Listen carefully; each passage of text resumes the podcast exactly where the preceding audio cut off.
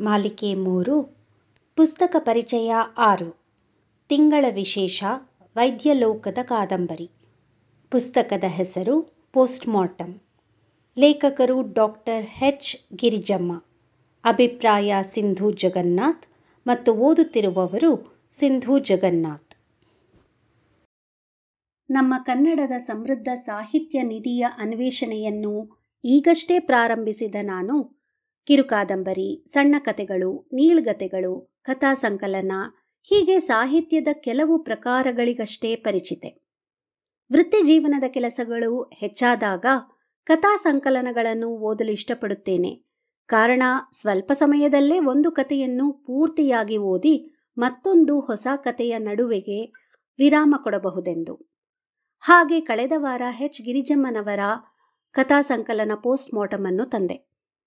ಕಾದಂಬರಿ ಗಾತ್ರಕ್ಕೆ ಹೋಲುವ ಈ ಪುಸ್ತಕ ಗಿರಿಜಮ್ಮನವರ ಆಯ್ದ ಇಪ್ಪತ್ತೊಂಬತ್ತು ಕತೆಗಳ ಒಂದು ದೊಡ್ಡ ನಿಧಿಗಂಟೆ ಎಂದರೆ ತಪ್ಪಾಗದು. ಇದರ ಒಂದೊಂದು ಕಥೆಯೂ ನೈಜ್ಯ ಹಾಗೂ ವಿಭಿನ್ನವಾಗಿ ಮೂಡಿಬರುವುದು ಗಮನಾರ್ಹ. ಗಿರಿಜಮ್ಮನವರು ವೃತ್ತಿಯಲ್ಲಿ ವೈದ್ಯೆಯಾಗಿ, ಸ್ತ್ರೀತಜ್ಞೆಯಾಗಿ, ಪ್ರವೃತ್ತಿಯಲ್ಲಿ ಸಾಹಿತ್ಯೆಯಾಗಿರುವ ಕಾರಣದಿಂದ ಈ ಕಥಾ ಸಂಕಲನದಲ್ಲಿನ ಕಥೆಗಳು ಬಹುಶಃ ಲೇಖಕಿಯ ವೃತ್ತಿ ಜೀವನದಲ್ಲಿ ಸಂಘಟಿಸಿದ ಕೆಲವು ಘಟನೆಗಳು, ಸನ್ನಿವೇಶಗಳು ಸ್ಫೂರ್ತಿಯಾಗಿರಬಹುದು ಎಂದು ಊಹಿಸಬಹುದು.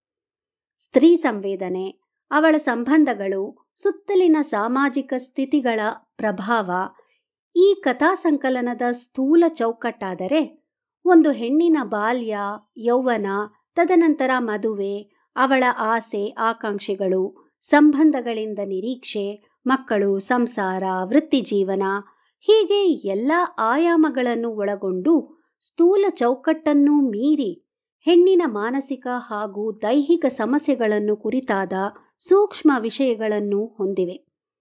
ಮೂಲತಃ ಸ್ತ್ರೀ ಸಂಬಂಧಿಸಿತ ಅದರಲ್ಲೂ ಗರ್ಭಿಣಿಯರ ಸುತ್ತಮುತ್ತಲೇ ಹೆಣೆದಿರುವ ಕಥೆಗಳು ಸಾಮಾಜಿಕ ಪರಿಸ್ಥಿತಿ, ವೃತ್ತಿ ಜೀವನದ ಒತ್ತಡಗಳನ್ನು ಪ್ರತಿಬಿಂಬಿಸಿದರೆ, ಮತ್ತೆ ಕೆಲವು ಸ್ತ್ರೀ ಜೀವನದಲ್ಲಿನ ಸಂಬಂಧಗಳನ್ನು ಕುರಿತಾಗಿ ಮಾನಸಿಕ ಒತ್ತಡಗಳನ್ನು ಬಿಂಬಿಸುವ ಕಥೆಗಳು.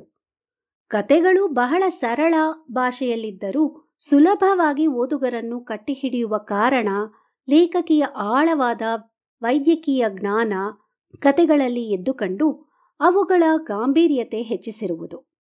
ಸಾಮಾಜಿಕ ದೃಷ್ಟಿಕೋನ, ವೈದ್ಯಕೀಯ ದೃಷ್ಟಿಕೋನ ಮತ್ತು ಪಾತ್ರಧಾರಿಯ ವೈಯಕ್ತಿಕ ದೃಷ್ಟಿಕೋನ ಈ ಎಲ್ಲ ದೃಷ್ಟಿಕೋನಗಳಿಂದ ಕೂಡಿ ಅತಿಪುಟ್ಟ ಕತೆ ಅಂದರೆ ಎರಡು ಎರಡೂವರೆ ಪುಟಗಳನ್ನು ಉಳ್ಳ ಕತೆಗಳಿಂದ ಹಿಡಿದು ಸ್ವಲ್ಪ ದೊಡ್ಡದೇ ಎಂದು ಹೇಳಬಹುದಾದ ಕತೆಗಳು, ಅಂದರೆ ಮೂವತ್ತು ಮೂವತ್ತೈದು ಪುಟಗಳಿರುವ ಕತೆಗಳು, ಅವುಗಳನ್ನು ಸಹ ಬಹಳ ನಿಷ್ಠೆ ಹಾಗೂ ಕುಶಲತೆಯಿಂದ ಲೇಖಕಿ ರಚಿಸಿದ್ದಾರೆ.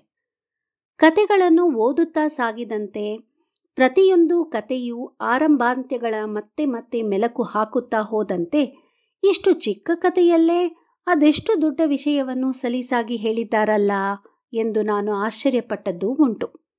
ಅದಕ್ಕಿಂತ ಮುಖ್ಯವಾಗಿ ಕೆಲವು ಕತೆಗಳಲ್ಲಿನ ತಿರುವುಗಳು.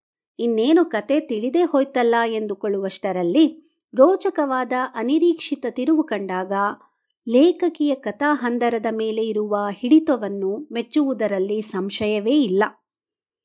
ಬದುಕು ತೋರಿಸುವ ವಿಪರ್ಯಾಸವು ಅವುಗಳನ್ನು ತಮ್ಮದೇ ಆದ ರೀತಿಯಲ್ಲಿ ಅರ್ಥೈಸುವ ಪಾತ್ರಗಳು ಅದರಿಂದಾದ ಪರಿಣಾಮಗಳ ಮೂಲಕ ಲೇಖಕಿ ಮುಖ್ಯ ಸಂದೇಶಗಳನ್ನು ಓದುಗರಿಗೆ, ಅಂದರೆ ಸ್ತ್ರೀಯರಿಗಷ್ಟೇ ಅಲ್ಲ, ಪುರುಷರಿಗೂ ಕೂಡ ಹಲವು ರೀತಿಯಲ್ಲಿ ಒಳ್ಳೆ ಬದುಕನ್ನು ಕಂಡುಕೊಳ್ಳುವ ಸೂಕ್ಷ್ಮ ಸೂಚನೆಗಳನ್ನು ಕೊಡುವುದರಲ್ಲಿ ಯಶಸ್ವಿಯಾಗಿದ್ದಾರೆ. ಇನ್ನು ಒಂದೊಂದು ಕತೆಗಳ ಬಗ್ಗೆ ಪ್ರತ್ಯೇಕವಾಗಿ ಹೇಳುವುದಕ್ಕಿಂತ ಪುಸ್ತಕವನ್ನೇ ಓದುವುದರಿಂದ, ಕತೆಗಳ ಮಂಥನ ಮಾಡುವುದರಿಂದ ಗ್ರಹಿಸಿಕೊಳ್ಳುವ ವಿಷಯಗಳು ಓದುಗರೇ ಮಾಡುವುದು ಉತ್ತಮ ಹಾಗಾಗಿ ಇಲ್ಲಿ ನಾನು ಪ್ರತ್ಯೇಕ ಕಥೆಗಳನ್ನು ವಿಮರ್ಶೆ ಮಾಡಲು ಹೋಗಿಲ್ಲ.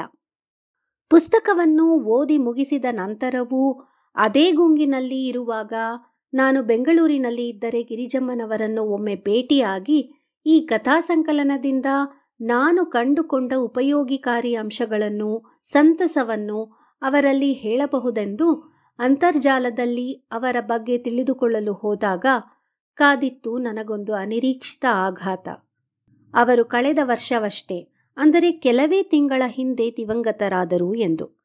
ಈ ಸುದ್ದಿ ನನಗೆ ತೀವ್ರ ನಿರಾಶೆಯನ್ನು ದುಃಖವನ್ನು ತಂದಿತು.